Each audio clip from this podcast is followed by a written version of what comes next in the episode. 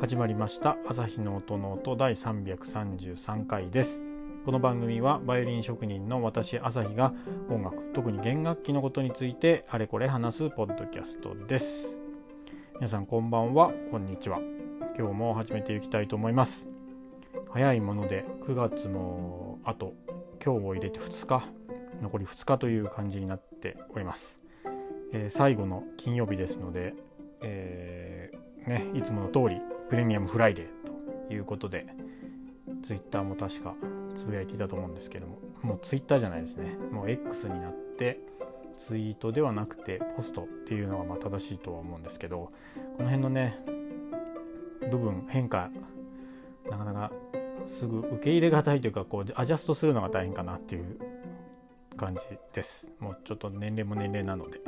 そしてこのプレミアムフライデーもなんか政府の方ではもうやらやらないっていうか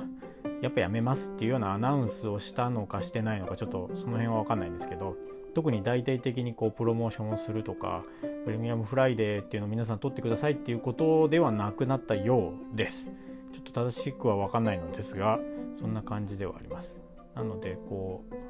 ことさ今になっても私がこうプレミアムフライデーっていうこと自体もなんかおかしいのかもしれないんですけど、まあ、ちょっと押していこうかなと思いますので今後もなるべく忘れないように、えー、最後の金曜日には何かしらのプレミアムフライデーポストをしていくのではないかなと思います。ということで、えー、暑さも今日今日もあれでしたがあの和らいできてようやくこう過ごしやすい日が増えつつあるみたいな感じになってきましたね。で夏この今日今年の夏はすごく暑かったので、えー、楽器も結構くたびれてるのかもしれないので、えー、自分でできるあのバイオリン、まあ、楽器ですね。バイオリンビオラチェロ。この辺のセルフチェックについてちょっとお話ししてみようかなと思います。近くに工房がないとか、えー、専門店がなくなくてちょっと楽器が心配だなというような方は少し、まあ、参考程度に自分の楽器の健康状態を、えー、チェックできます。で今日っていうかこの夏が終わった段階じゃなくてまあ毎日やる必要はないかなと思うんですけどこうこの方法を知っていると、まあ、自分で他の時にもチェックができますので何がしかのこう役に立てたらなっていうところで今日はその辺のお話を本編でしていこうかなと思います。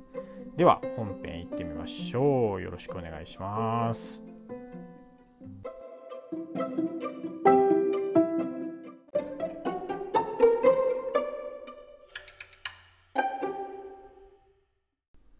はい。ということで本編を始めていきたいと思います。今日もですね、え BGM なしで、えやっていきます。ちょっと音を聞いてもらいたいとかいうのがあるので、そのその兼ね合いです。でですね、えっ、ー、と、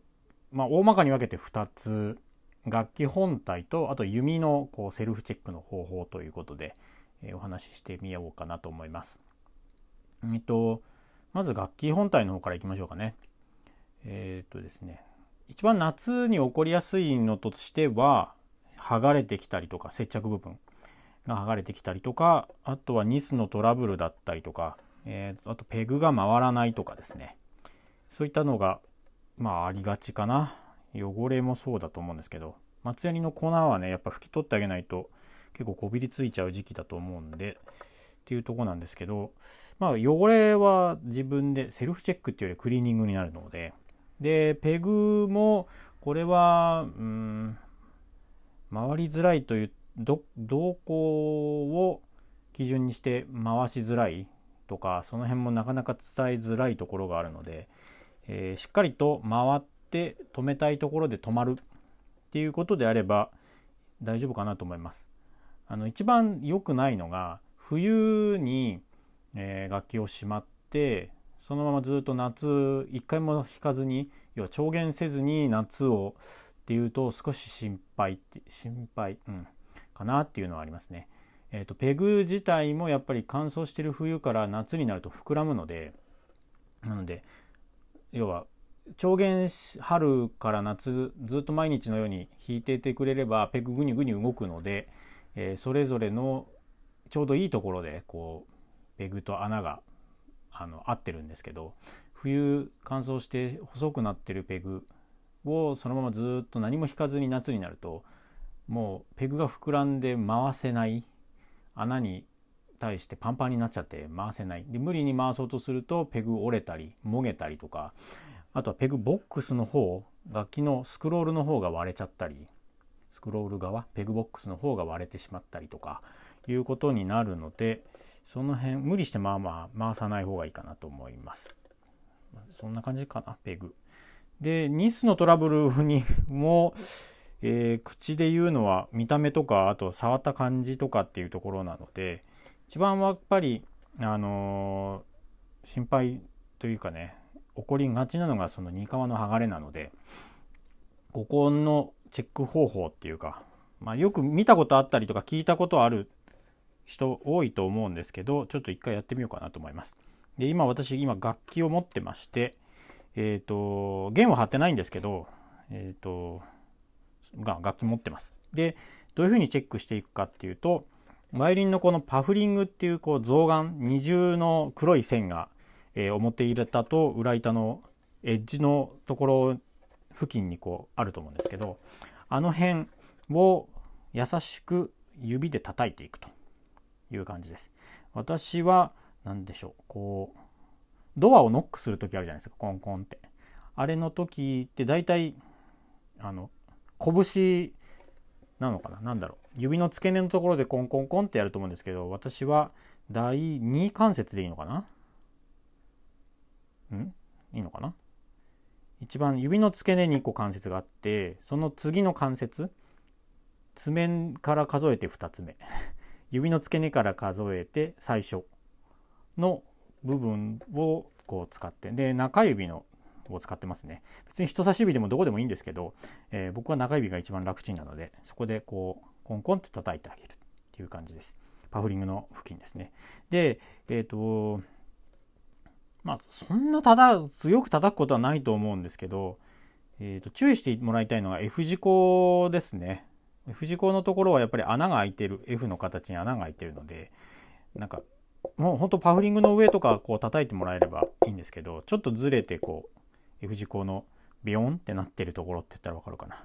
とこにこう手をゴンゴンってやってしまうとそこ割れたりとかもするので、まあ、優しく叩いてれば大丈夫かなと思うんですけどパフリングの上あたりをこう叩いていくと。で音としては普通にしっかりとなんだろう接着がされている場合はこんな感じの音です。なんか今表板叩いてるんですけど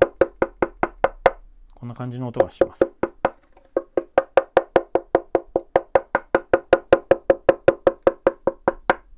でこれ今僕わざと箱を箱？を開けているんですけどそこにだんだん向かっていきます。そうすると音が変わってくるので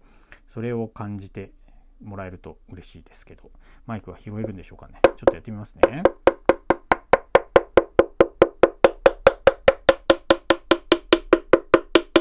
この辺の音です。さっきの音が剥がれてるところ。このなんかなんコンコンコンっていう音に混ざって高い音っていうかね鈍い音がしてくるとしてる場所がもしあればちょっと剥がれてるんじゃないかなと思いますね。指でこうこれもあんまり力を入れてやらないでいただきたいんですけどこうグイグイって表板を引っ張り上げるっていうか横板から剥がすっていうかねこうやってるとやってみるとあっ隙間が？みたいな感じで見えたりする場合もあります。なのでこういうこの音ですね。これ剥がれてる方。これ大丈夫な音。これ剥がれてる音。なのでだんだんこう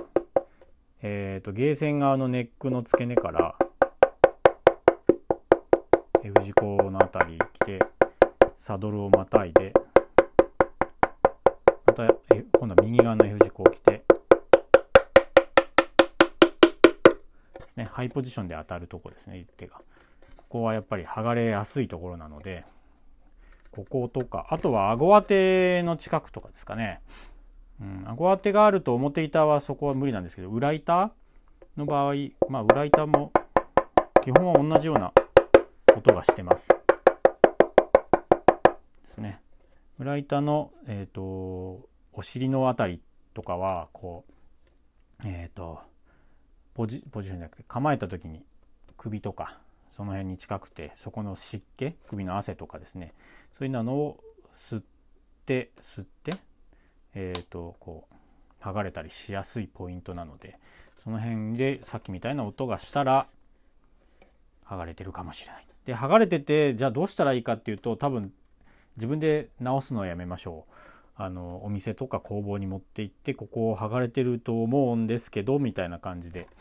えーと、職人さんにお願いするのが一番いいと思います。はい、なのでこれは夏が終わってとかじゃなくて毎日やる必要はないんですけど、まあ、季節の変わり目とか例えばあと落としちゃったとか、えー、そういう時も大丈夫かな？でこうチェックしてみるっていう時にも使えると思いますので、はいえー、チェックしてみてください。そしてですね剥がれるっていうと今度はネックと指板も剥がれちゃったりとかします。これはどうしたらいいかっていうと楽器をこう持って指板を指板って表板の上で浮いてるじゃないですか。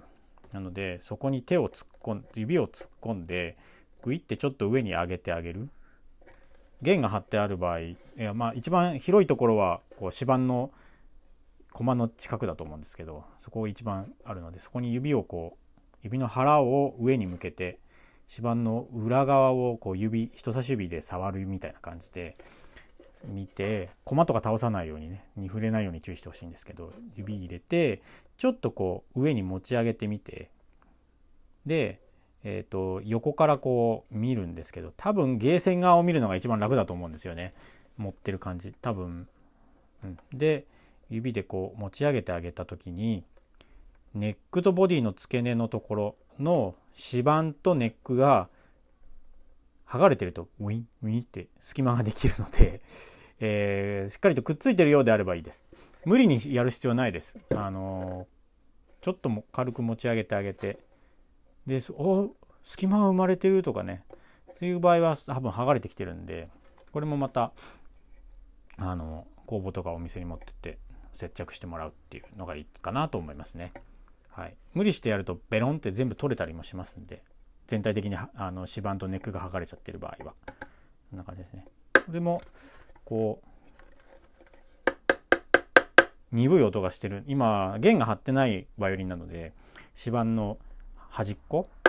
を叩いてるんですけどこれもやっぱりこう鈍い音がするんですよね。ちょっと無理やりに自分でこうグッて、えーと、指板とネックをこうグッて握ってあの剥がれてない状態を今作ります作りまして叩くとこういう音なんですよね。でもその握ってる左手を緩めると握ってる音くっついてる時はまあこんな音これ多分叩くことはできないと思うんですよねあの弦張ってあるんででもやっぱり剥がれてるところはこういう鈍い音がするのでこの辺の音を覚えておくといいかもしれません。はい。ということで、剥がれのチェック、セルフチェックですね。でもう一つは、うーんと、物差しがあるといいですね。15センチぐらいの物差しがあるといいんですけど、えーと、バイオリンの場合は、アー線と D 線の間か、あの、指板って構えた時にこうやって見るとちょっと半弧を描いてるじゃないですか。でそこの一番高いところにえっ、ー、となんだ定規をこう置いてですねゆっくりとそれを滑らせながら駒にこう持っていってほしいんですよ。そうすると多分駒のところに駒で当たると思うんですよ。カチンって。止まっちゃうと思うんですよ。そしたらそこにマークはしなくてもいいんですけどそこがどこなのか。ハートのちょっと上とか、えー、だと思うんですけどね。そこをこう見てみてください。見てみてっていうか、えー、当てて覚えておいてください。そしたらその定規を外してえーと、コマのところに今度は表板に表板に当てるような形。駒の、えーと、面にこう沿うように定規をスーッと表板の方に下ろしていって立てると。そうすると何センチ何ミリぐらいなのかっていうとこですね。はい、これちょっと難しい言葉になっちゃうんですけどプロジェクション、えー、とって言うんですよね僕らは。でも、えーと、フィンガーボードハイトっていうのかな。プロジェクテッドトゥブリッジ、えー、ブリッジに指板の、まあ、延長していった高さがどれぐらいになってるかチェックっていうやつなんですけどこれもやっぱりねえっと湿気とか夏とかこれ動くんで冬と夏では。だいたい、えー、と27ミリ。まあ27ミリぐらいですね。になってればいいと思います。私の28ミリです26ミリですっていうのはまあいいと思います。はい。これですね。もう一回言います。指板のアー線と D 線チェロのとか、えー、ビオラの場合は D 線とゲー線の間要は指板の一番高いところですね。に、えー、と定規をこう寝かせておいてスーッと駒の方に滑らせていきます。で駒に当たってきっと止まるのでで駒に当たっているそのネックのネックじゃない指板の延長線上の線。それが駒のどの辺にいるかっていうのも覚えておいてもらって定規を一旦外して今度は駒の側面側面っていうか駒の面を滑らせるようにスーッと思っていたのところに当たるように下ろすと。ガチンって言って落とすと2数傷つくのでゆっくり下ろしてください。そうした時に、えー、と先ほどこの指板の高さの延長線上が何ミリぐらいのところにあるか。だいたい27ミリです。バイオリンの場合は。えー、っとそうか。ビオラの場合はそうね。ビオラも大きさがあるのであれなんですけど30ミリとか31ミリ32ミリ30から32ミリぐらいでいいかなと思います。でチェロの場合はあと80前80ミリ前後要は8センチ前後ぐらいかなと思います。はい。でえっ、ー、と例えばじゃあ今度バイオリンでや私やってみましたっていう人が私の25要は2.5センチないんですけどっていうか2.5センチない24ミリとかそういう方はですね、えー、結構指板が下がってるっていう言葉を聞いたことがある方もいるともいるかもしれないんですけど指板が下がってる要はネックが起き上がってきてしまっている可能性があります。はい、バイオリンの場合はだいたいスタンダードが 27mm でも 25mm 要は 2mm ぐらい下がってると結構下がってるかな。例えば 24mm とかだといやそれ指板下がりすぎですねみたいな感じになりますね。はい、じゃビオラの場合は先ほど33センチぐらいだよということだったのでそうね。28ミリいってないとか。そうなってくるとちょっと指板が下がってるかなっていう感じはします。チェロはチェロね77ミリとかまあ75ミリいってなかったらちょっとあれかもしれないですね指板下がってるかもしれないなっていう感じしますね。うん、ただ、えーと、ビオラにせよチェロにせよせよサイズボディのサイズとかがあるので一概に、えー、私の 75mm7.5 センチないんですけどっていうことで、まあ、心配する必要はないっていうか僕もそのボディの長さとかは分かんないんであれなんですけど 75mm なかったらちょっと指板下がってるかもしんないなみたいな感じで、えー、これまたあの工房とかお店に行ってチェックしてもらうのがいいかなと思います。はい、これのそうねなんだ直す方法っていうとネックリセットしたりとか指板とネックの間に下駄を履かせてみたりとかいろいろあるんですけど、えー、まあそんな感じです。もしその定規がですね、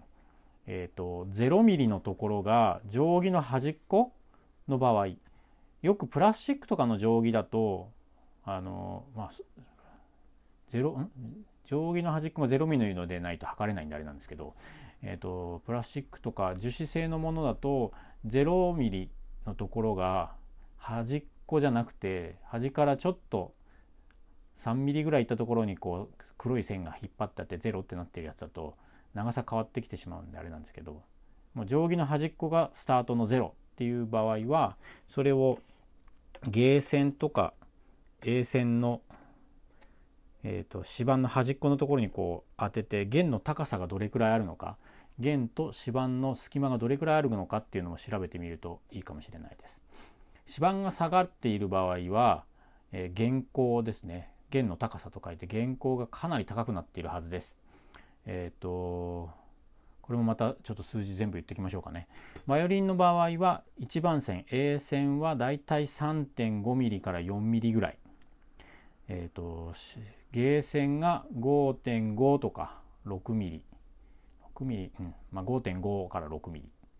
いう感じです。もしこれ指板があの下がってるよっていうことだと,、えー、と A 線で 4.5mm とかゲー線で 7mm とかねそういう感じにかなり指板と弦の隙間が幅ができてるよっていう形になってくると思いますね。ですんで、えー、とまずスタンダード長さが A 線が3.5から4、えー、ゲー線は5.5ぐらいっていう形です。これがえー、バイオリン。次ビオラは、えー、と1番線が、まあ、プラス1ミリぐらいって全部考えてもらえればいいと思います。4.5ミリぐらい A 線1番線。でゲー線は6.5ミリぐらい。でチェロの場合は1番線が、えー、と5.5ミリ。A 線5.5ミリの、えー、とゲー線がこれはまあ87.5から8そんな感じミリですね。ミリメートル。そんな感じです。この辺も合わせてちょっと数値的にな数値を見ないといけない定規が必要になってくるんですけど、えー、この辺もチェックしてみるといいかもしれないですね。はい。こんなもんかな？セルフチェック。うん。ということでバイオリンはこんな感じでした。じゃあ次弓いってみたいと思います。弓は今私持ってきてないんですけど弓はですねあの湿気で結構毛が伸びます。はい。これは私は伸びると思っています。えっ、ー、と夏が終わる前に、うん、本当に伸びんのかなと思って動画を撮ってみたので、えー、どっかのタイミングでまた上げると思いますポストすると思うのでそれ見ていただければと思います湿度の変化と毛のその伸び縮みの動画撮りましたのでタイムラプスで、えー、その辺ちょっと見てみてください。で湿度があると伸びるとで伸びた状態でまた引っ張って引くのでさらに伸びるんですよ。ですんで、えーと、毛がすげえダルダルに伸びてるかったりとかする可能性があるのでそのチェックの仕方をちょっとお教えしようかなと思います。えーと、まず弓を出してきてもらって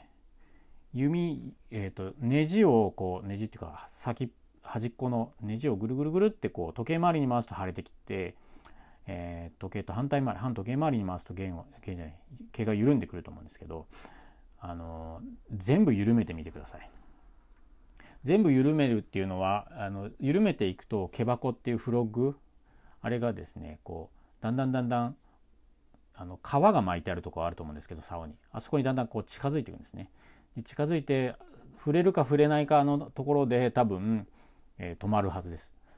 うん。そこまで緩めてもらってでそうしたら毛の方を上竿を下にしてこう弓を持ってみてください。毛の方が見える感じですよね。でその時に毛が毛のその束から竿がこうもう見えてる完全に見えてるそういう場合は結構ダルダルに伸びきってるんじゃないなっていう感じです。はい、これ毛替えのサインといえばサインなのでこの辺もちょっと覚えておくといいかもしれないです。もう一回言います。スクリューを回して毛を緩めていきます。で全部緩めるとフロッグっていう毛箱があのグリップみたいに巻いてあるあの皮の部分ですねあそこに当たったところら辺で止まると思うのでそしたらあの毛を上にしてひっくりひっくり返すみたいな引く時とは反対方向上下逆にして持ってもらって、えー、毛が毛の毛がどれぐらい伸びてるかっていうのをチェック。えーと、毛のところにもう竿がこう真ん中指の真ん中あたりで竿が「こんにちは」ってこう見えてるよっていう人はもう全体的にですね、えー、は結構長すぎるかなっていう感じはします。毛替えしてもいいかもしれないですね。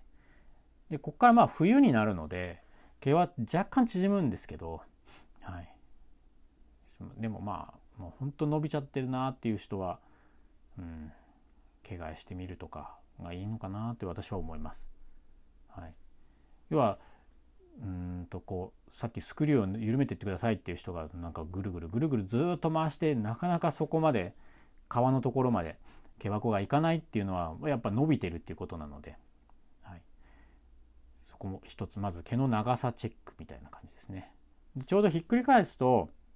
あの毛箱から出ているところの弓の、えーと、毛が見えると思うんですけどその辺ちょっと黒くなってたりしませんか？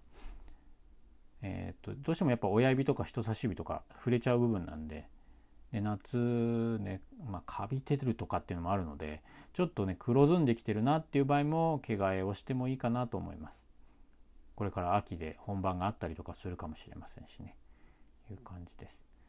で、えー、スクリュー回してるんだけど毛箱が動きませんそんなに。でスクリューの方が竿からこう離れてきましたスクリューの方がこう飛び出てきてるそういう人がもしいたらですねえっ、ー、ともしかしたら竿とその毛箱の間に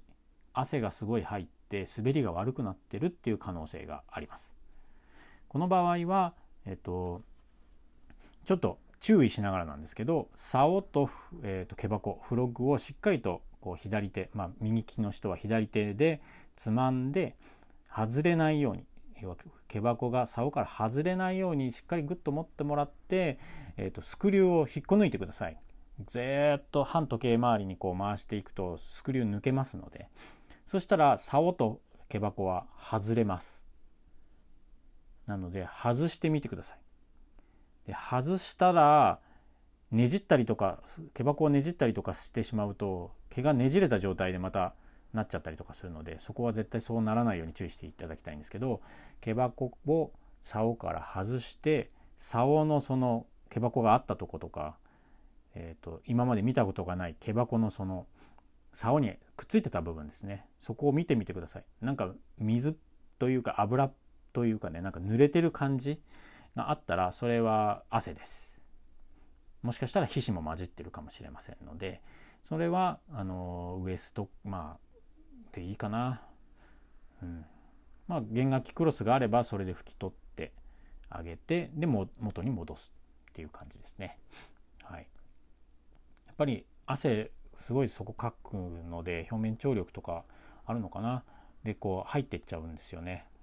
なのでそこもちょっと夏終わりにたっぷり汗を練習してね汗をかいてる可能性もありますしのでもし滑りが悪いなとかいうことであればそこ拭いてみてもらってもいいかなと思いますよ。はい、ということで弓のチェックまあ毛の長さと、まあ、フロッグと竿のあのそのくっついてるところの部分あとは弓の先端も見てみてください。多分毛がぴょこって出てきていて毛が出てるところを見ると多分白いはずなんですよ。はい、そこチップって言われるものが貼ってあってでチップはですねずっとまあなんとなくこう三角形になってると思うんですよね。で毛が出てるのでほんと白い糊りが貼られたおにぎりみたいな感じに見えると思うんですけどで本当にあの指の先っぽを見てください。その三角形になってる頂点の部分ですね。そこを見てもらってその白いチップと呼ばれるのがその毛が出てる面からグーっていってちゃんと向こう側っていうか L 字に曲がって、えー、白いのがいるかどうか。いうのを見てみてください。もしいない場合は、えー、多分どっかに当ててると思います。指の先っぽを。譜面台かもしれないし桶にいる人は隣の人に当たっちゃったとかもしくは落としたとかですねそういう感じで先端のチップがポンって欠けて飛んでってしまってる可能性がありますね。それもまあ復元するっていうかもしかけらがあれば貼り戻してもらったりとか応急処置で直したりとかもしくはそれチップも全部交換するっていうこともできるので、えー、そういう人はちょっとまた工房お店に持って行ってみてください。基本はチップを交換する時は毛替えも必要になってくるのでですのでまあちょっと余分にお金を持っていくっていう感じですね。はい、毛替えがだいたい6000円から1万円ぐらいかな。多分。で、えっと、チッププはそのチップの素材にもよるんですけどまあ大体